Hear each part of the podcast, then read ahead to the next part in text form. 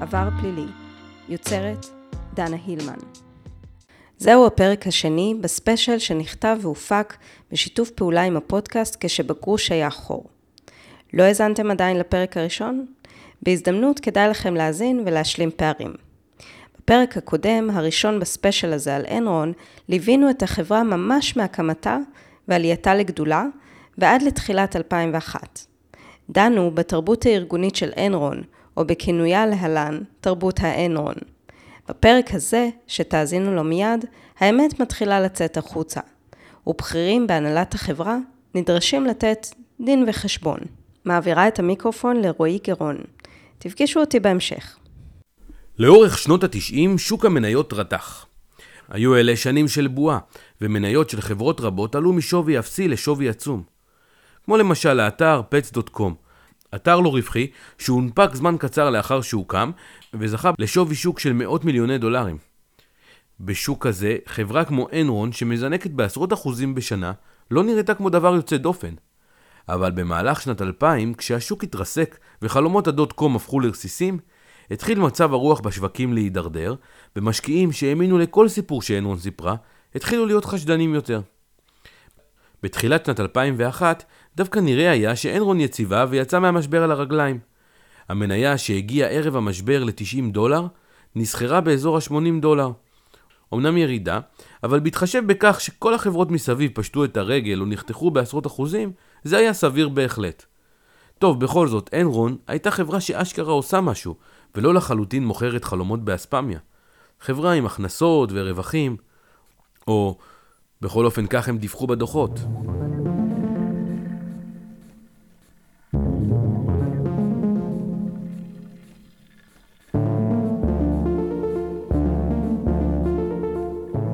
סקילינג מקבל את אנרון במצב הזה מידי ליי בתחילת שנת 2001. סקילינג הגשים את החלום שלו והפך למנכ"ל של אחת החברות הגדולות בארצות הברית, השביעית בגודלה בבורסה האמריקאית. הוא היה גם איש עשיר מאוד. רק באותה השנה הוא קיבל 130 מיליון דולר ממניות של אנרון, וזאת בנוסף לסכומים גדולים שהרוויח בשנים קודמות. ההחלטה שלקח להצטרף לאנרון השתלמה עבורו בכל המובנים. הכניסה שלו לתפקיד מלווה בכתבות שער במגזינים נחשבים, והם מציגים אותו בדיוק כמו שהוא היה רוצה. מנכ"ל מבריק, חדשני ומלא אנרגיה. כסף ויוקרה. סקילינג זכה בכל מה שחלם עליו.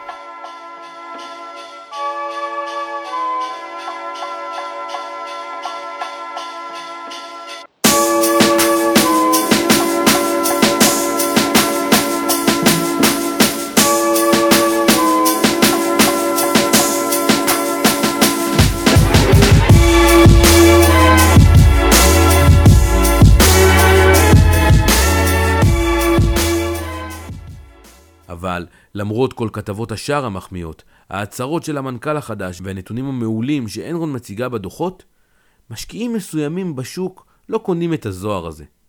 הם מסתכלים על הנתונים ורואים כמה תמרורי אזהרה.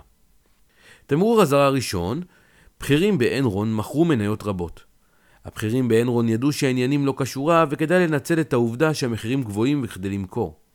עסקאות כאלו מדווחות, והיו אנליסטים ששמו לב לזרם הולך וגובר של מכירות מצד אנשים בכירים כמו ליי, סקילינג ואחרים. תמרור אזהרה שני, חלק גדול מהרווח של אנרון מגיע מעסקאות מכירה של נכסים. אם האזנתם לפרק הקודם, אתם יודעים מה המשמעות. אנרון הקימה חברות בנות ונתנה להן מניות שלה כהון עצמי. היא הייתה גם ערבה לחובות שלהן. החברות האלו קנו ממנה נכסים במחיר מופקע. והכניסו לאנרון רווחים. אבל אלו לא היו רווחים, אלא חובות שהיו מחוץ למאזן של אנרון. חובות שאיש לא יכול היה לדעת כמה הם גדולים. תמרור אזהרה שלישי אנרון הייתה חברת מסחר, אבל באופן די קבוע היא דיווחה על רווחים הולכים וגדלים. זה היה נראה טוב מכדי להיות אמיתי. חברות מסחר לא עובדות ככה. במסחר יש תקופות טובות ותקופות רעות. רווחים שעולים באופן קבוע מרבעון לרבעון זה פשוט חשוד מדי. ובכלל, מי יכול היה להבין מהדוחות של אנרון איזו חברה היא? חברת מסחר, חברת גז, חברה שעושה פרויקטים בעולם? כל התשובות נכונות או אף אחת מהן. אי אפשר להבין מהדוחות את התשובה. 80% מהרווחים שלה מגיעים ממכירה סיטונאית של שירותים בתחום האנרגיה. כשמנסים להבין מה זה אומר, התשובה היא שזה סוד מסחרי, כמו הנוסחה של קוקה קולה. לאט לאט מתחיל לדבוק באנרון הכינוי קופסה שחורה. ושאלה אחת שחוזרת אצל אלו שעוסקים בניתוח שלה. ממה באמת אנרון מרוויחה כסף?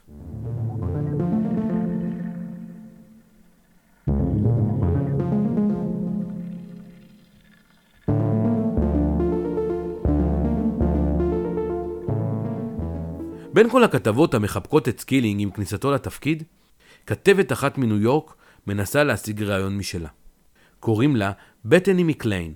היא בת 31 מהמגזין פורבס, והיא קובעת עם סקילינג ראיון טלפוני. פורבס בחר במשך שנים את אנרון כחברה החדשנית ביותר בארצות הברית.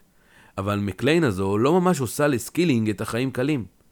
בריאיון היא שואלת שאלות מהסוג שהוא לא אוהב לענות עליהן. איך אנרון מרוויחה את הכסף שלה, מר סקילינג? שואלת מקליין. איך חברת מסחר מייצרת רווחים כל כך עקביים, מר סקילינג? הדוחות שלכם קשים במיוחד לפענוח, מר סקילינג. יש שקוראים לאנרון קופסה שחורה. מה קורה בתוך אנרון, מר סקילינג? סקילינג עונה על השאלות. אנרון היא לא חברת מסחר, היא חברת לוגיסטיקה, הוא אומר. הדוחות שלנו הם ברורים. אשמח אם תשבי עם אנשי הכספים שלנו. אנרון היא לא קופסה שחורה. אבל משאלה לשאלה, סקילינג מאבד את הסבלנות. בסוף הוא פשוט אומר כך: תראי, את פשוט לא מבינה את זה. אנשים שטוענים שהדוחות שלנו לא ברורים, לא מבינים את החברה. אנשים פשוט רוצים לפגוע בנו. אנשים רואים מישהו מצליח ורוצים להפיל אותו. פשוט רוצים להפיל אותו מתוך בורות. וניתק את הטלפון. בת'ני מקליין המומה. היא שאלה שאלות לגיטימיות, מנכ"ל של חברה גדולה, והוא ניתק לה את הטלפון בפרצוף? בתוך כמה דקות חוזר אליה מישהו ממחלקת יחסי הציבור של אנרון. הוא נשמע לחוץ. הוא מבקש סליחה בשם סקילינג, ומציע שתגיע לפגישה במחלקת הכספים בחברה. אבל אין לה זמן לזה, יש לה דדליין לכתבה. איש יחסי הציבור מציע הצעה טובה אפילו יותר. אנרון תשלח לניו יורק אנשים ממחלקת הכספים לפגישה. הפגישה נקבעת. כמה ימים לאחר מכן נפגשים בניו יורק הכתבת מקליין ושני אורחים בכירים מהמגזין. מהצד של אנרון הגיעו כמה אנשי יחסי ציבור, ובראשם איש הכספים הבכיר ביותר באנרון, אנדי פסטאו. אחת השאלות הראשונות שעולה היא, איך אנרון בעצם מרוויחה את הכסף שלה? פסטאו עונה, אנרון היא חברת לוגיסטיקה, כמו טויוטה לדוגמה. טויוטה? שואלת את עצמה מקליין, מה הקשר לטויוטה? אוקיי, אומרת מקליין, אבל איך בדיוק זה קורה? תראו, אומר פסטאו, אני לא יכול להיכנס לפרטים מסיבות ברורות של סודות מקצועיים, אבל אפשר להשוות את ההצלחה של אנרון לטויוטה.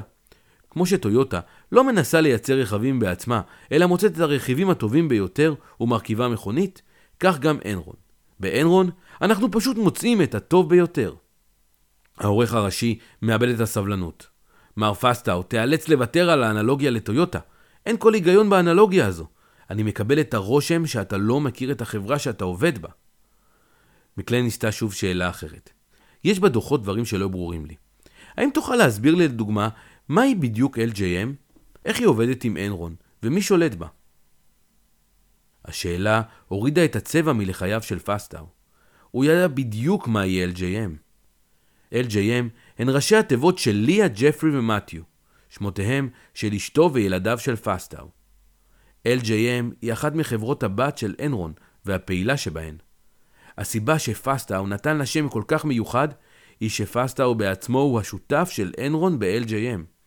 הוא השקיע בה מיליון דולר מכספו בתמורה לשלושה אחוזים מהחברה, ובנוסף, הוא שולט בחברה הזו ומקבל ממנה דמי ניהול בתמורה לכך. יש סיבה לכך ש-LJM בנויה בצורה כזו. על מנת שחברת בת תוכל להישאר מחוץ למאזנים של אנרון, עליה להיות עצמאית. תנאי המינימום הם שיהיה שותף בחברה שיחזיק לפחות 3% ממנה, ושהניהול שלה לא יהיה בידי אנרון, אלא במעין נאמנות אצל גוף שלישי. לאנרון היו מספר שותפויות כאלה עם בנקים וגופים אחרים, אבל השותפות עם LJM הייתה הנוחה ביותר, מאחר והשותף והמנהל שלה היה פסטאו בעצמו. הוא הגה את הרעיון לפני שנתיים, והוא גם אישר אותו עם ליי וסקילינג. הוא אפילו הציג אותו לדירקטוריון, וידע אותם גם שיגבה מהחברה דמי ניהול. אפילו בדוחות הכספיים שלה, אנרון ציינה את הקמת החברה החדשה, ואת העובדה שפסטאו ינהל אותה. הוא גם דאג לקבל אישור מילי על כך שהוא מאשר את העסקה, למרות שהוא חורג מהקוד האתי של אנרון. הכל היה כשר לכאורה. אבל איש לא ידע עד כמה פסטאו ינצל את LJM לטובתו. במהלך השנתיים שבהם LJM פעלה, פסטאו הרוויח ממנה מעל 40 מיליון דולר בדמי ניהול עבור הניהול שלו. וזאת בזמן שהוא עובד באנרון בתור סמנכ"ל כספים. כמה הרוויח פסטאו מ-LJM לא היה דבר שקוף ולא צוין בדוחות. הוא דאג בעצמו לשמור על כך בחשאיות אפילו מהבכירים של אנרון. אנשים רבים בתוך אנרון חשו לא בנוח עם האישות הזו. אנשים ששכרו עם LJM טענו שהופעל עליהם לחץ לקבל תנאים שפוגעים באנרון לטובת LJM. העסק היה לגיטימי אבל רקוב, והופעל לחץ על פסטאו לוותר על LJM. עכשיו פסטאו רואה שהביקורת הזו יצאה אל מחוץ לאנרון אל העיתונות. כל מה שפסטאו הסכים להגיד הוא שמדובר בחברת בת שמנוהלת על ידי אחד המנהלים באנרון. כל השאר הוא סודי והוא לא יכול לשתף את המידע הזה. לאחר שעתיים של שיחה, יצאו בטן מקליין והאורחים שלה עם יותר שאלות מתשובות, אבל הגיע הזמן להיפרד. כולם נפרדו ויצאו מהחדר. פסטאו התמהמה וחיכה לרגע שיוכל להיות לבד עם מקליין. ואז אמר לה דבר שהפתיע אותה. תשמעי, לא אכפת לי מה תכתבי על אנרון, רק אל תוציאי אותי רע בכתבה הזו. ויצא.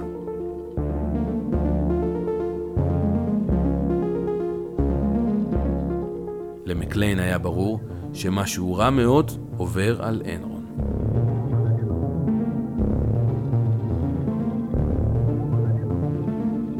אחרי פגישה שכזו, הכתבה של מקליין יכלה להיות קטלנית לאנרון. אבל היא דווקא שמרה על טון מאופק. הכתבה שאלה בעיקר את השאלות שלא הצליחה לקבל עליהן תשובות. שאלות בסיסיות שכל משקיע צריך לדעת בשביל להחליט אם להשקיע בחברה זו או אחרת. הכתבה לא ריסקה את המניה, אבל היא גרמה להרבה אנשים להתחיל לחשוב. באפריל 2001, כחודש לאחר פרסום הכתבה, דיווחה אנרון על הרווחים שלה. כרגיל, עוד רבעון חזק. בוול סטריט נהוג שמנכ"ל החברה מדבר עם המשקיעים לאחר פרסום התוצאות לרבעון. סקילינג, בתפקידו כמנכ"ל, השתתף בשיחה, והשיחה התחילה במילים חיוביות של סקילינג על מצב החברה. היה רבעון מעולה כמו שראיתם, הרווחים גבוהים, שוב היכינו את התחזיות. ועכשיו לשאלות מהקהל. הגיעה שאלה בטלפון.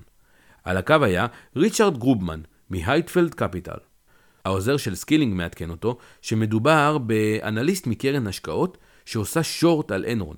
כלומר, מדובר במשקיע שהימר כנגד המניה. כך שייתכן והוא ינסה לנצל את השיחה על מנת לתקוף את החברה ולהוריד את מחיר המניה. אה, בוקר טוב, האם תוכל לספר לנו מה היו הנכסים וההתחייבויות מפעילות מסחר בסוף הרבעון? מה היו היתרות האלו? סקילינג עונה לו, לא הושלם המאזן, נעשה זאת בקרוב, אבל עד שנרכיב את כל אלה אנחנו פשוט לא יכולים להציג את המספרים. אני מנסה להבין, מדוע זה נראה כמו בקשה בלתי הגיונית? אתם טוענים שיש לכם שליטה יומיומית בכל היתרות שלכם, ואתה לא יכול להגיד לי מה היתרות? אני לא אומר שלא נוכל להגיד לך מה היתרות. יש לנו בבירור אותן על בסיס יומיומי, אך בנקודה הזו אנחנו נחכה עם חשיפת הנתונים עד שתסתיים כל החשבונאות הראויה. אתם המוסד הפיננסי היחיד שלא יכול להפיק מאזן או דוח תזרים מזומנים עם הרווחים שלהם. סקילינג מאבד את הסבלנות. טוב, אה, תודה רבה, אנחנו מעריכים את השיחה שלך. אתם מעריכים את השיחה שלי? זה מה שיש לך לענות? סקילינג מסנן לעברו asshole ומנתק. הנוכחים הוכו בתדהמה. שמנכ"ל של אחת החברות הגדולות בבורסה יקלל משקיע בצורה כזו? ולמה? בגלל שהוא ביקש לראות מאזן? היה ברור שמשהו רע עובר על אנרון, או לפחות על המנכ"ל שלה. מישהו ממחלקת יחסי הציבור של אנרון ניגש לסקילינג עם פתק, ועליו מילה אחת, תתנצל. סקילינג תחב את הפתק תחת ערימה של ניירות. הוא לא אחד שמתנצל.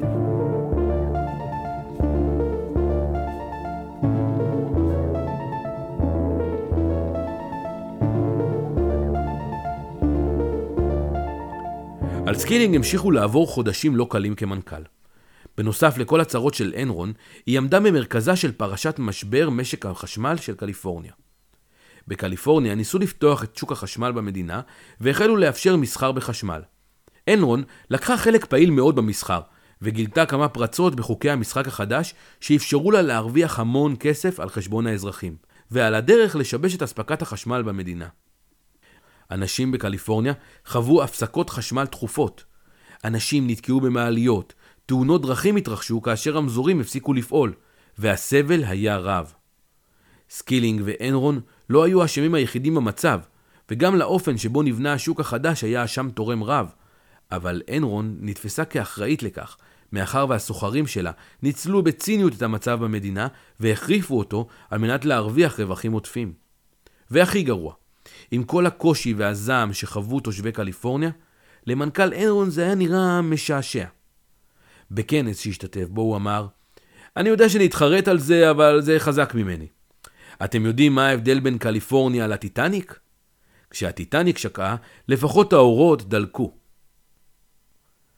חודש לאחר מכן, כשהוא נסע לקליפורניה לנאום, חיכו לו כבר בשדה התעופה מפגינים. הם חבשו מסכות עם הפנים שלו, והניפו שלטים שעליהם נכתב Skilling Stop the Killing. במהלך הכנס, בעודו יושב על הבמה, התפרצה לפתע אישה צעירה לבמה והטביעה בפניו פאי שוקולד.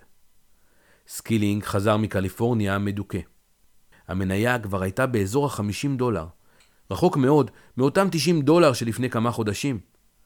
הוא יצא לטיול משפחתי לאגור כוחות, אבל דווקא הטיול הזה גרם לו לשקוע בדיכאון עמוק, כאשר הוא הבין עד כמה הוא לא רוצה לחזור למשרד, ועד כמה היה שמח להמשיך לטייל. לבסוף, באוגוסט 2001, סקילינג נכנס למשרד של ליי והודיע שהוא מתפטר. הוא הסביר לליי שהתפקיד קשה לו מדי נפשית, שהוא לוקח אישית את הירידה במחיר של המניה, והוא כבר לא אוהב להגיע לעבודה. חוץ מזה, הוא עשה בזמן האחרון חשבון נפש והבין שהוא עבד כמו משוגע במשך שנים. הוא פספס את הילדות של הילדים שלו. עוד שנים בודדות הם יעזבו לקולג' והוא עלול לפספס את ההזדמנות היחידה שלו להיות אבא לנצח. ליי יודע מה המשמעות של ההתפטרות הזו. מדובר בעוד טלטלה לחברה שכבר עמוק בתוך משבר אמון של המשקיעים. הוא מקבל את ההתפטרות ולוקח על עצמו את תפקיד המנכ"ל, בתקופה הקשה ביותר שהייתה לאנרון מעולם.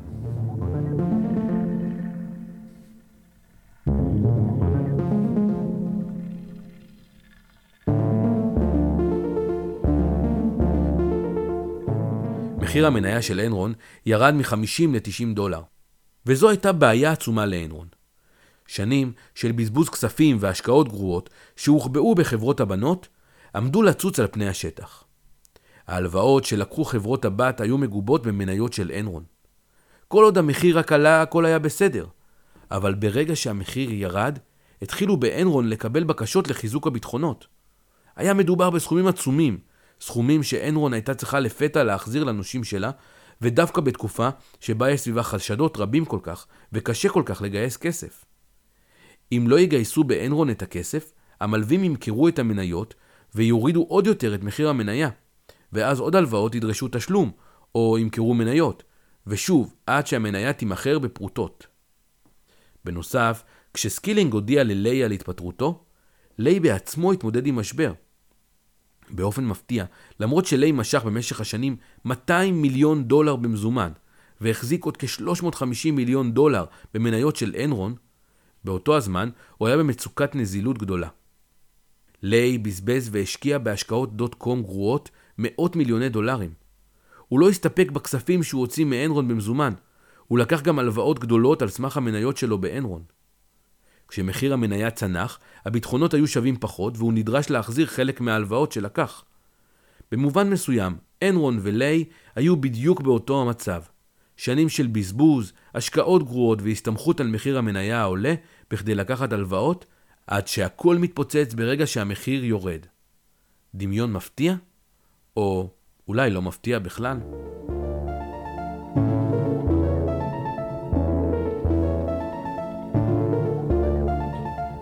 באוקטובר 2001, ליי עולה לבמה ביוסטון הייט. האולם עמוס בעובדים שמחכים למוצא פיו. במשך שנים המליצו באנרון לעובדים להשקיע את כספי הפנסיה שלהם ואת החסכונות שלהם במניה של אנרון. ואכן, יותר ממחצית מכספי הפנסיה של כל עובדי אנרון היו מושקעים במניות אנרון. הפנסיה שלהם חטפה חזק, כשהמניות של אנרון ירדו מ-90 ל-30 דולרים למניה. האירוע מתחיל בהרצאה של סמנכ"ל התפעול של אנרון, בה הוא סוקר את ביצועי היחידות השונות בחברה. הסיקור מאוד חיובי. ואז קליי חוזר לבמה ואומר כך: כמו שאתם רואים, הביצועים העסקיים שלנו חזקים מאוד, למעשה החזקים ביותר שהיו מעולם. אבל לצערנו, זה לא מה שוול סטריט מתמקדת בו, ואני בספק אם אתם מתמקדים בכך בעצמכם. אבל חשוב לי להזכיר לכם, שלאנרון היו זמנים קשים גם בעבר. הם ניסו להפיל אותנו בשנות ה-80, וניסו להפיל אותנו פעם אחר פעם, אבל תמיד חזרנו חזקים יותר. זה נכון, כולנו כאן בחדר נבחנים עכשיו. האם נצליח לעמוד באתגר? אופי אמיתי נבנה ברגעים כאלו של משבר. אנחנו צריכים לבנות את האופי שלנו כארגון בתקופה הזו. ובכל זאת, למרות התנודות במחיר המניה, החברה חזקה ומצליחה, גם מבחינה אופרטיבית וגם מבחינה פיננסית. ועכשיו, הזמן לשאלות. ליי מקבל ערימה של פתקים מהקהל. הוא בוחר באקראי פתק אחד וקורא אותו בקול. אשמח לדעת אם אתה תחת השפעת קרק. אם כן, זה יסביר הרבה, ואם לא, כדאי שתתחיל, כי יעבור זמן רב עד שנאמין לך שוב.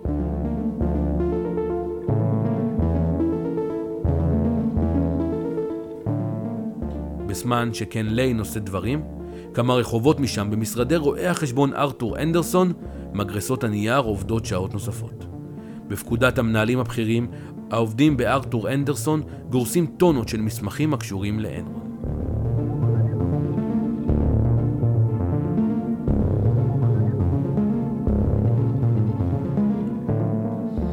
ליי נדרש כעת למצוא פתרון לאנרון. סקילינג איננו. פסטאו פוטר במטרה להחזיר את אמון המשקיעים, אבל זה לא עזר. החברה בחובות והיא צריכה מזומנים. החובות שלה מגובים במניה שלה, כך שאם המניה שלה יורדת, המלווים מבקשים מאנרון להחזיר חלק מהחוב. אבל מי ילווה עכשיו לאנרון במצב כזה? ליי פונה לכל בנק אפשרי, אבל כולם מסרבים. לאחר מכן, הוא פונה לנגיד הבנק הפדרלי, הפד, ומבקש ממנו חבילת חילוץ. הוא טוען שאנרון נקלעה למצוקת נזילות, ואין סיבה שהיא תיפול בגלל אובדן האמון בה. החברה רווחית, היא רק צריכה מזומנים. הוא מסדיר את הפד שאם אנרון תיפול, עלולה להיגרם תגובת שרשרת בכל שוק האנרגיה בארצות הברית, ואולי בעולם. אנרון גדולה מכדי ליפול, ולא מגיע לה ליפול. אבל זה לא עוזר. בפד לא קונים את התיאוריות של ליי. מבחינתם, אנרון יכולה ליפול, ולאנרון מגיע ליפול. ליי מרים טלפון לחבר אישי שלו. הטלפון בבית הלבן מצלצל, וכן ליי מבקש התערבות אישית במצב מג'ורג' בוש הבן. אבל בוש, שהיה חבר של ליי, לא יכול לעזור לו. הוא לא יכול להרשות לעצמו ששמו ייקשר לסקנדל שכזה, ולא יכול להרשות לעצמו שיאמרו שהוא הפעיל את הסמכות הנשיאותית שלו בשביל לעזור לתורם הכי גדול שלו. אנרון נותרה בלי אפשרויות, ובדצמבר 2001 אנרון פושט את הרגל בפשיטת הרגל הגדולה ביותר שאמריקה ראתה מעולם.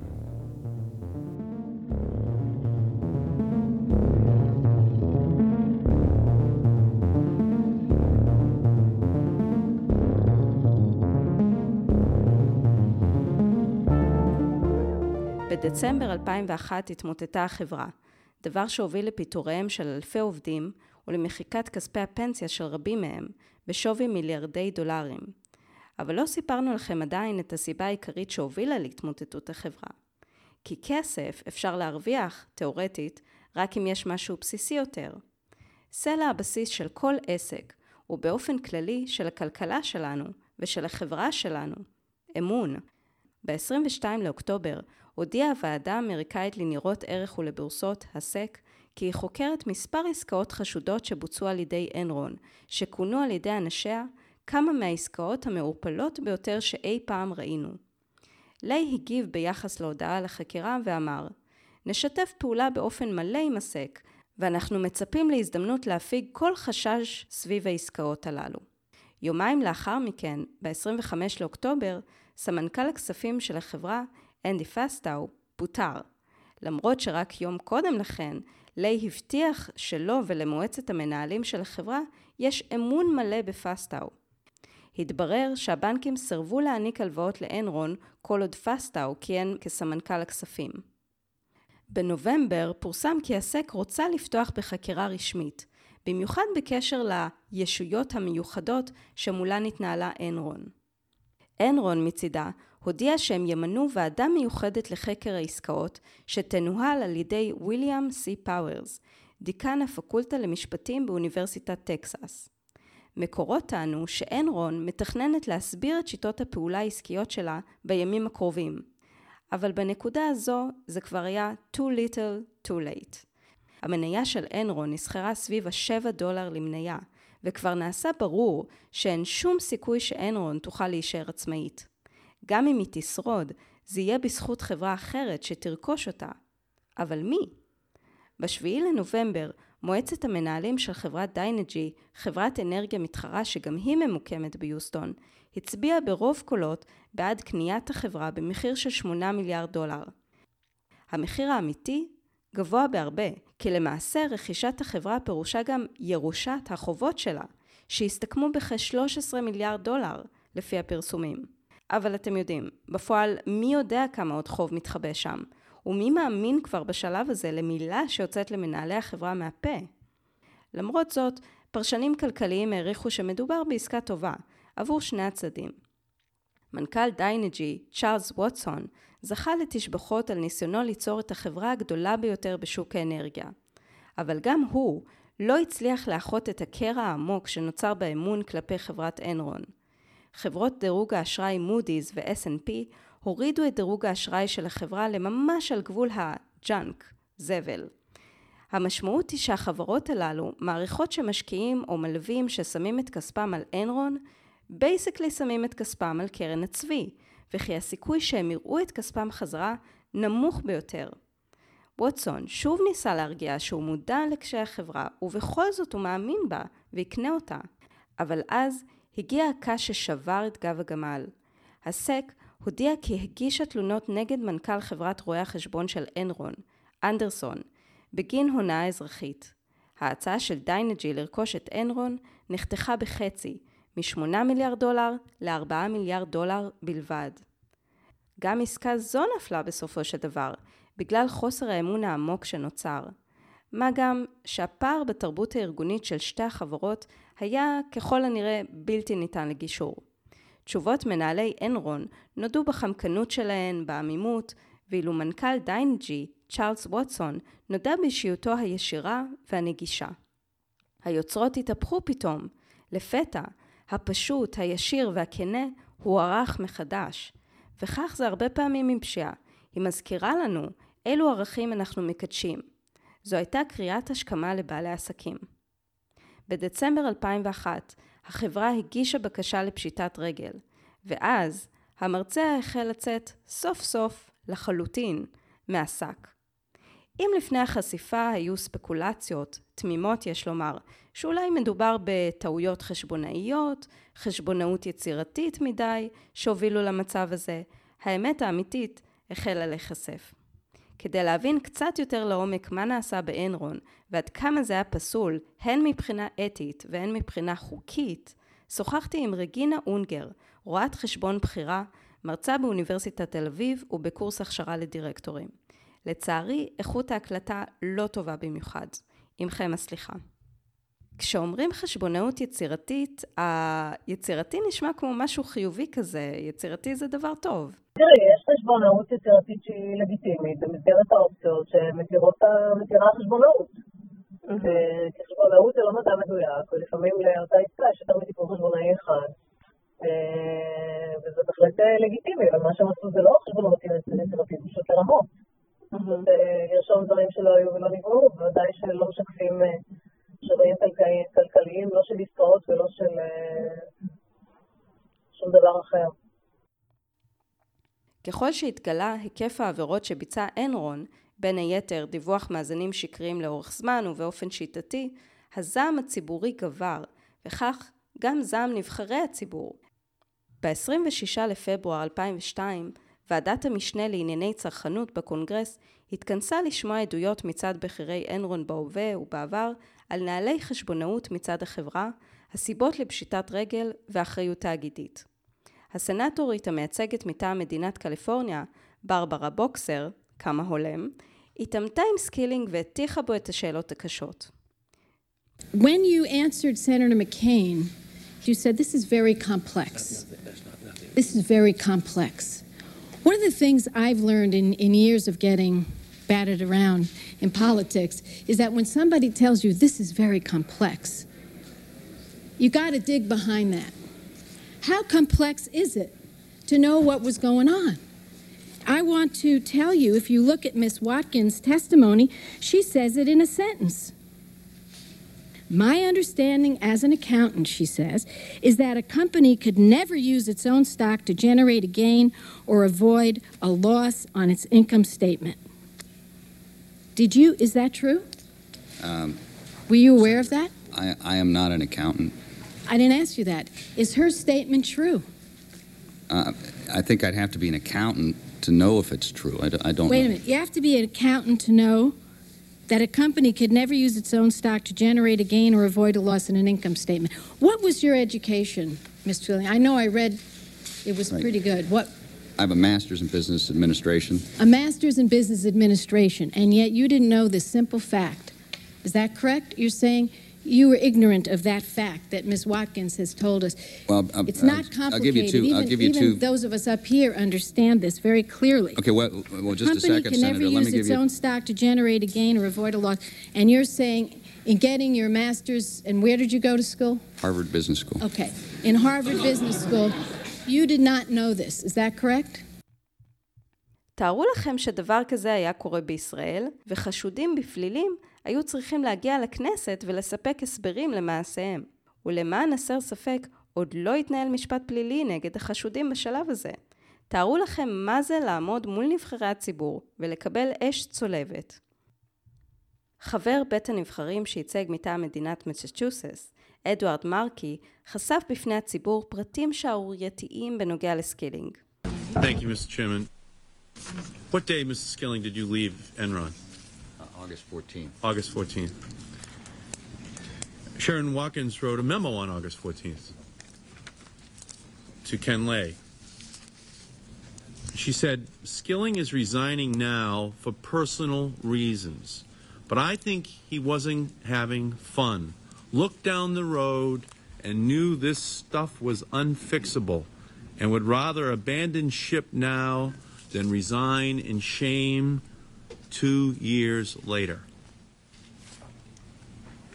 Same day you're resigning.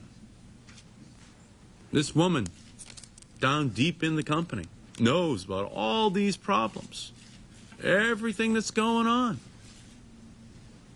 And you're sitting here as the CEO saying you just decided on the same day you're walking away and you really don't know much about any of the things that any of the members here are asking about here today. Wasn't Miss Rockins really correct that you were abandoning ship on a day that you already knew, as she did, that this company had deep problems, that you had already identified them, and you were just walking away without warning investors, without warning employees, without telling everyone what the real reason was that you were quitting Enron. Congressman, I, I can just say it again. On the date I left, I absolutely, unequivocally thought the company was in good shape. Well, it's hard to believe, Mr. Skilling, given your reputation. מרקי שאל את סקילינג באיזה תאריך הוא עזב את אנרון, וסקילינג השיב, ה-14 לאוגוסט. שרון ווטקינס כתבה מזכר בתאריך הזה, ממשיך מרקי. שרון ווטקינס, אתם מבינים, הייתה הצדיקה בסדום, השורקת במשרוקית. היא הייתה עובדת בכירה באנרון, שהכירה מקרוב את ההתנהלות הבעייתית, וניסתה מתוך החברה להתריע ולשנות. נחשו מה? לא ממש התייחסו אליה. ב-14 לאוגוסט היא כתבה לקן ליי. סקילינג מתפטר עכשיו מסיבות אישיות, אבל אני חושבת שהוא הפסיק ליהנות.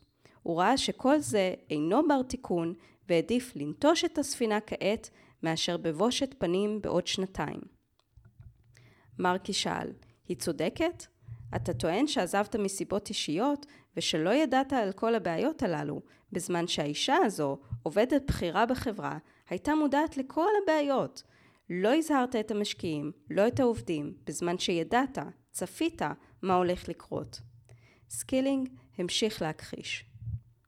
אם נשמע לכם מוזר שנטפלו דווקא לסקילינג ושהוא זה שחטף את מירב האש, אולי תשנו את דעתכם לאחר שתבינו את uh, תפיסת העולם של האיש. אנחנו מכונות שרידה ותו לא. כלים רובוטיים שתוכנתו בעיוורון כדי לשמר את המולקולות האנוכיות הקרויות גנים. כך כתב ריצ'רד דוקינס בספרו שפורסם בשנת 1976, הגן האנוכי. הספר, הגן האנוכי, היה הספר האהוב על סקילינג, כך העיד בעצמו. סקילינג האמין כי אנשים הם אנוכיים מטבעם ומונעים אך ורק על ידי תאוות בצע ופחד. מתוך תפיסת העולם הזו באשר לטבע האנושי, הטמיע סקילינג מערכת ניהול באנרון שקידמה תחרות פנימית אינטנסיבית. בכל שנה גייס סקילינג מאות MBAs חדשים, ואז פיטר את מי שהביצועים שלהם דורגו בעשרת האחוזים הנמוכים ביותר בסולם. לעומת זאת, שחקני הצמרת הטובים ביותר זכו לתגמולים. באופן טבעי, סקילינג ואחרים בשכבות ההנהלה הבכירה של אנרון זכו בתגמולים הגדולים ביותר. בשנה שלפני קריסת אנרון הרוויח סקילינג 132 מיליון דולר. אנרון העלתה את התחרות הפנימית לגבהים בלתי נתפסים. סוחרים שהיו צריכים ללכת לשירותים כיבו או נעלו את המחשבים שלהם, מכיוון שחששו שהמתחרה, שישב בשולחן הסמוך, יגנוב את רעיונותיהם. עובד לשעבר נזכר והכניס אותנו להלך הרוח הזה. ציטוט: אם אני הולך למשרד של הבוס שלי לדבר על פיצויים, ואם אני אדרוך על גרונו של איזה בחור וזה יכפיל את הסכום שאקבל, אז כן, חד משמעית אני אלך על הגרון של אותו הבחור. סוף ציטוט. בתוך אווירה כה רעילה של תחרותיות, אולי זה לא צריך להגיע כהפתעה שגם התנהגות לא מוסרית ולא נאותה, או בשפת החוק, רמאות והונאה, צצו כמעין מנגנון הישרדות בלתי נמנע להתמודד עם הלחצים האדירים להצליח, ולא סתם להצליח, להצליח הרבה יותר מכולם, כל הזמן. לאחר השימועים שנערכו לבכירי אנרון בוועדת הסנאט ובוועדת בית הנבחרים לשירותים פיננסיים, מהן שמעתם קטעים נבחרים, הגיע תור המשפט הפלילי. וראשון היה ארתור אנדרסון, בעל חברת רואי החשבון אנדרסון, שאנרון הייתה הלקוחה העיקרית שלה. הוא הורשע בשיבוש מהלכי משפט, בכך שטרח לגרוס אלפי מסמכים, וערך מבצע למחיקת מיילים שהיוו ראיות לניהול הבקרות הלקוי של החברה מול אנרון, ולחותמת הגומי שהחברה סיפקה לאנרון. בכך למעשה גם תמה הקריירה החשבונאית שלו, שכן הסק לא מאפשרת לעבריינים מורשעים לעסוק בראיית חשבון. וכך, באוגוסט 2002, 85 אלף עובדים איבדו את מקום עבודתם. פסטאו היה הנאשם הראשון מתוך אנרון עצמה, נגד סמנכ"ל הכספים לשעבר, האיש שכונה גאון ושכתרים נזרו לראשו, עמדו 78 סעיפי אישום, כולל הונאה, הלבנת כספים וקשירת קשר לביצוע פשע. פסטאו הודה לבסוף באשמה בשני סעיפים בלבד של קשירת קשר, בינואר 2004, כשנה וחצי לאחר שחבר מושבעים פדרלי החליט להגיש נגדו כתב אישום. בתמורה לאישום המופחת, הסכים לשתף פעולה עם הרשויות הפדרליות כדי לתבוע את המנהלים הבכירים יותר, הבוסים שלו לשעבר, קנט ליי וג'פרי סקילינג. פסטאו טען במהלך גזר הדין שלו שהבנקים של אנרון, מריל לינץ', קרדי סוויס ועוד, היו שותפים להונאה.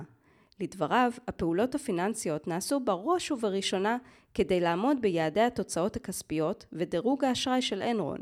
זה עבד ככה, אמרנו לבנקים מה יעדינו הפיננסיים, והם סיפקו פתרונות על בסיס מבנים פיננסיים סבוכים.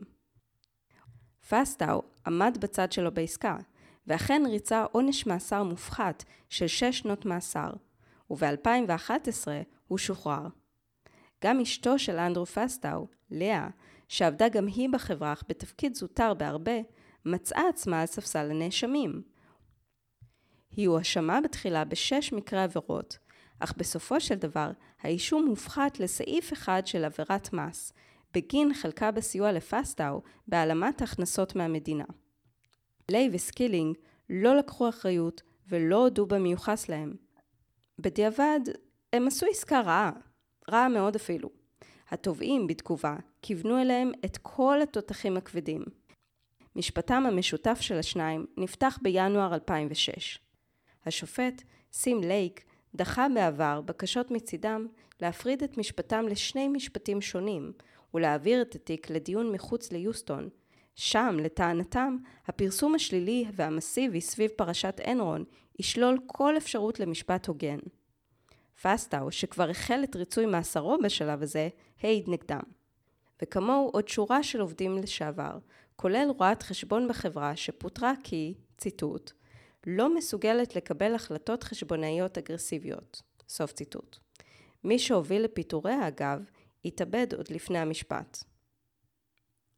חבר המושבעים הכריע ב-25 למאי 2006.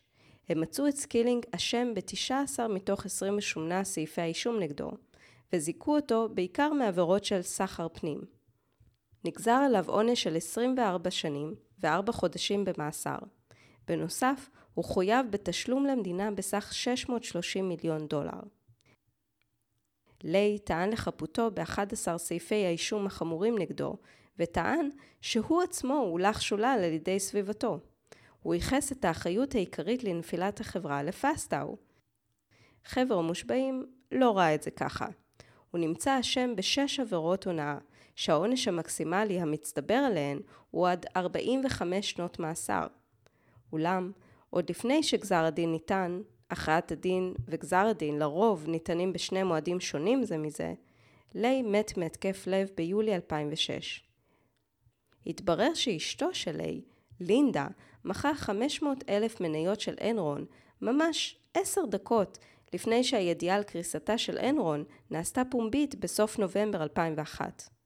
היא מעולם לא עמדה לדין. והיות שליי לא זכה להגיע למעמד גזר הדין, וכמובן לא להגיש ערעורים ככל שהייתה לו כוונה לעשות זאת, הוא נוקה מכל אשמה. עובדים נוספים של אנרון הואשמו והורשעו. אבל צריך לומר גם את זה. הרוב המוחלט של עובדי אנרון נפלו קורבן בעצמם לפרשה הזו. רבים מהם הפסידו מעבר למקום עבודתם את כספי הפנסיות שלהם שהיו מושקעים במניות החברה. במאי 2004, 20 אלף עובדי אנרון לשעבר זכו בתביעת פיצויים בסכום של 85 מיליון דולר, מתוך 2 מיליארד דולר שטבעו. סכום הפיצוי בכיס לכל אחד? 3,100 דולר. בעקבות פרשת אנרון, אילו לקחים הופקו? איך בעצם אפשר למנוע את האנרון הבא? הופקו הרבה לקחים. אה, בעצם חוקקו את חוק סרבנס אוקסלי בארצות הברית, מה שאנחנו קוראים סוקס, בישראל SOX, אה, שמטיל אחריות על שומרי הסף, על מבקר הפנים, על הדירקטורים, על רואי החשבון, על ועדת הביקורת, לבדוק את האפקטיביות של הבקרה הפנימית, ואם עושים חולשה אה, בבקרה הפנימית לדווח עליה. אה, כל הדבר הזה מתרחש לאורך כל השנה, לא רק בנקודת זמן אחת של הדוחות הכספיים. זה עשה שינוי משמעותי ביותר באחריות של שומרי הסף לחשיפה וגם למניעה של מעשים כאלה. שני מחוקקים, הסנטור פול סרבנס ונציג בית הנבחרים מייק אוקסלי, או בקיצור, סוקס, איחדו כוחות כדי למצוא דרך למנוע הישנות מצב כזה. כי עצם זה שיש אנשים שהם תאבי בצע זה נכון, וכנראה שתמיד יהיו אנשים כאלה. אבל מה שמטריד ביותר בפרשת אנרון, זה ששומרי הסף, האנשים שהיו אמורים לזהות ולהתריע באשר לסיכונים, פשוט לא עשו זאת. משהו לא תקין כאן, ולא רק בגלל אדם אחד, אנוכי ככל שיהיה. וגם לא בגלל 20 אנשים, וגם לא 100. זה לא תקין כי חסרה נורמה, או במקרה הזה חוק, שמגדיר בדיוק כיצד יש לנהוג, ומה מותר ומה אסור. החוק מחייב בעלי תפקידים בחברות ציבוריות הכפופות לתקנות הרשות לניירות ערך האמריקאית, הסק, להצהיר על קיום בקרות נאותות בארגון, שיבטיחו דיווח כספי מדויק וימנעו מקרים של הצגת מצב עסקי שהינו שגוי או כוזב, לעומת המצב האמיתי כפי שמשתקף בדוחות הכספיים. לפי החוק, על המבקר החיצוני שבודק ומאשר את קיום החוק להיות עצמאי ולא עובד של החברה. כמו כן, החוק מטיל אחריות אישית על המנהלים הבכירים בארגון לדיווחים הכספיים. כלומר, מנהלים לא יוכלו יותר לטעון לא ידענו, לא הבנו, הכלב אכל לי וכדומה. המנהלים מחויבים לדעת, ובכל מקרה זו אחריות שלהם. מעניין לציין שאחד מסעיפי החוק עוסק בשיקום האמון באנליסטים של ניירות ערך. אולי אתם זוכרים את אותם האנליסטים שהגיעו לסיור בפרויקט החדשני של אנרון ב-1998, ואת קומת המסחר שנבנתה רק לצורך אותו סיור. אנרון עשתה הכל על מנת להשפיע ולהונות את האנליסטים, אבל החוק דורש גם מהם אחריות, וקובע סטנדרטים לגילוי נאות מצידם. אז, למשל, אם החוק היה תקף בזמן אנרון, אותם אנליסטים היו מחויבים לחשוף כי הם סיירו בקומת המסחר של אנרון. מה למשל הם קיבלו מהם? האם הם שוכנו על חשבונם במלון פאר? כך, השאיפה היא שבהדרגה תיווצר ביקורת עניינית יותר, שאינה מושפעת מהשופוני. או שגם אם היא כן, לפחות לגורמים אחרים תהיה אפשרות לראות אותה ככזו. החוק אכן הגביר את הבקרות הפנימיות על דיווחים כספיים של ארגונים. הסוקס הפך לסטנדרט החדש לא רק בארצות הברית, אלא גם מחוצה לה, אפילו בישראל. לפני הרבה שנים, כשעבדתי כיועצת כלכלית במשרד רואי חשבון, זכורה לי היטב הפאניקה של הסוקס. כולם דיברו על זה. לא בהכרח הבינו מה זה, אבל רצו סוקס. זה לא היה זול, זה דרש הרבה יותר עבודה ויותר מאמץ. בשנת 2009, אולי בעקבות משבר הסאב פריים בארצות הברית, הרשות לניירות ערך בישראל כבר החליטה להכיל גרסה של הסוקס על כלל החברות הציבוריות הנסחרות בבורסה בתל אביב. היישום כולל את השלבים הבאים. מיפוי התהליכים העסקיים שמשפיעים על הדוחות הכספיים, תיעוד התהליכים, מיפוי בקרות קיימות ומומלצות לאיתור ולמניעת טעויות ואי סדרים בדיווחים, תיקון ליקויים בבקרות הקיימות והשלמת בקרות נדרשות, בדיקה שנתית בפועל של הבקרות שמופו, מעין טסט שנתי לחברה, והצהרת ההנהלה על קיום ואימות הבקרות בדוח הכספי. בגדול, נכון כל הדברים האלה שבאנרון לא העריכו במיוחד, כמו למשל לשמוע ביקורת, לשמוע שמשהו נראה לאחד העובדים לא תקין, מאותו הזמן, החוק מחייב את החברות לא רק להישמע לביקורת, אלא ממש ליזום ביקורת בלתי תלויה באופן אקטיבי, ביקורת יסודית, ולא לחכות שהיא תגיע מעצמה. אחרי חקיקת אה, החוק הסרבן זוצקי, אחריות ישירה של ההנהלה ושל הדירקטוריון לדווח לציבור שהם בדקו את הבקרה הפנימית ושהיא אפקטיבית, ואם היא לא אפקטיבית, הם צריכים להסביר למה היא לא אפקטיבית. זה דבר שלא היה לפני. אפקטיבית בעצם, זה אומר, ברור שבתור הנהלה צריכה לוודא שיש לך אה, מגננים שעובדים, אבל חוקית לא היית צריכה להצהיר על זה. ובסוף, ההנהלה מתבקשת להצהיר על זה, כלפי מה שנקרא כל העולם, ציבור המשתמשים בדוחות הכספיים, ואם היא לא, אם היא מוצאת חולשה מהותית, היא צריכה להגיד מה היא ואיך זה משפיע. אה, אז כך שזו אחריות רחבה ביותר, ושינוי משמעותי, הוא להרחיב את האחריות של שומרי הסף. ולמרות זאת, למרות הפקת הלקחים והמשפט המאוד ציבורי שעברו ליי, סקילינג ופסטאו, שימו לב לדברים שאמר פסטאו ב-2016. ציטוט: החברות הגדולות עושות כיום את הדברים שאנחנו עשינו אז. סוף ציטוט. כפי שפורסם באפריל 2016 על ידי סוכנויות הידיעות, פסטאו הודה בהרצאה בפורום מצומצם שהוא היה הגורם העיקרי לקריסת אנרון. הוא סיפר שהוא ביצע ביודעין אין ספור עסקאות שנועדו להטעות את המשקיעים על ידי הסתרת חובות בגופים חוץ מאזניים. עם זאת, הוא מנה שלל דוגמאות לחברות גדולות שעושות דברים דומים בימינו, רק שאצל רובן לא מדובר באותה מידה. כך למשל, טען שהמטה הגלובלי של חברת אפל לא סתם נמצא באירלנד, מקום שלכאורה אינו מרכז באמת את רוב הפעילות העסקית של החברה. הנקודה שלו הייתה שהחברה הגדולה ביותר בעולם נוקטת בתרגילים כדי לחמוק ממיסים, אשר אולי כשרים מבחינה חוקית, אך נועדו בבירור לנפח את רווחיה ואת מחיר מניעתה על ידי הטיית הרגולטורים, ואולי גם המשקיעים, על ידי רשת סבוכה של גופים. שאלתי את רואת החשבון אונגר, האם מקרים כמו אנרון יכולים לקרות גם בתנאים של היום, במקומות אחרים בעולם? מתפרסמים בעת לעת, מתפרסמים מקרים, גם בארץ, גם בחו"ל, של חברות שיש בהן חשדות לכאורה, אם זה דיזל גייט, אני לא יודעת אם את מכירה את הסיפור הזה של פולקסווגן עם הפליטות אה, המזהמות ועם תוכנה שמרמה בקשר אליהם. פסטאו בזמנו הצדיק בפני עצמו את מעשיו בכך שאמר לעצמו, זה יעזור לחברה ולבעלי המניות, זו רק בעיה זמנית ונצליח לצאת מזה, זו תופעה מערכתית, התקבל הכל אישור ואני נוהג לפי הכללים. אז האם סוקס אכן עובד? אין יותר יד רוחצת יד? בנקים שיהיו מוכנים לעשות קיצורי דרך ולהעלים עין במקרה של מנכ"ל אסרטיבי במיוחד? שאולי במקרה אגב הוא גם בעל השליטה בבנק? האם עדיין יכולות להתקיים עבירות צווארון לבן? בהחלט כן, ומתקיימות כאלה, כל הזמן. אולם השאיפה היא שגם אם מתקיימות עבירות כאלה, על ידי הסטנדרטים החדשים, אפשר להנהיג נורמה שמראה שהתנהגות זו אינה מקובלת. לשים סוף לתרבות ארגונית מהסוג שהיה באנרון. אם מתקיימת עבירה, זה יהיה נקודתי יותר וקטן יותר, לא ממוסד ולא בהיקפים של מיליארדים, ובטח לא כספי פנסיות של אלפי עובדים שנמחקו. איפה הם היום? אז ליי, כאמור, נפטר מהתקף לב בחמישי ליולי 2006. סקילינג ממש לא ריצה עונש של 24 שנות מאסר. תוצאות המשפט הקודם בוטלו בשנת 2009, שלוש שנים לאחר שניתנו. במשפט מחודש שנערך, נגזרו על סקילינג, מעבר לזמן שכבר ריצה, עשר שנות מאסר. סקילינג היום הוא אדם חופשי, לאחר ששוחרר בשנה שעברה, ב-21 לפברואר 2019. ופסטאו?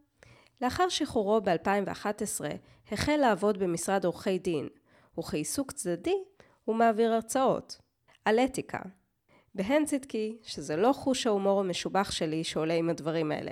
זה באמת קרה. ב-2012 הרצה בפני סטודנטים באוניברסיטת קולורדו. ב-2013 הרצה בפני 2,000 אנשי מקצוע שעוסקים באיתור הונאות, וב-2014 הרצה באוניברסיטת מיאמי בנושא של אתיקה בעסקים. ארצות הברית, חייבים לאהוב אותה. הגענו לסיומו של הפרק השני מתוך שני פרקי ספיישל שהופקו בשיתוף עם הפודקאסט כשבגרוש היה חור. היכנסו לבלוג שמלווה את עבר פלילי בכתובת criminalrecordpodcast.blogspot.com שוב, criminalrecordpodcast כמילה אחת, נקודה blogspot.com תמצאו שם את הטקסטים של כל הפרקים והמון מידע מעשיר שפשוט אין דרך להכניס לפודקאסט. ודאו שאתם רשומים לפודקאסט עבר פלילי על ידי כפתור ה subscribe. כדי שיותר ויותר אנשים ידעו על עבר פלילי, אנא תנו לו דירוג של חמישה כוכבים ואמרו לחבריכם להירשם. ניתן למצוא את עבר פלילי ב Apple Podcast, Spotify, Castbox, Podcast Addict או כל אפליקציה נפוצה להאזנה לפודקאסטים. ניתן ורצוי לתמוך בפודקאסט על ידי הפיכה לפטרונים. למדו על האפשרות להפוך לכאלה ועל התגמולים השונים לפטרונים בעמוד הפטריון. לינק אליו תמצאו בהערות הפרק. בקרו בעמוד הפייסבוק שלנו, הוא מהמם ומדהים ואני לא משוחדת בכלל בנושא. תודה רבה לשותפי לפשע, אה, כלומר לספיישל הזה, רועי גרון מהפודקאסט כשבגרוש היה חור. הפודקאסט שבוחן את ההיסטוריה דרך החור שבגרוש. זה היה הטייק שלנו על פרשת אנרון, עבירות צווארון לבן ו- God bless America. אנחנו נשתמע בפרק הבא, בתיק הפשע הבא. עד אז, המשך יום צודק לכם. thank you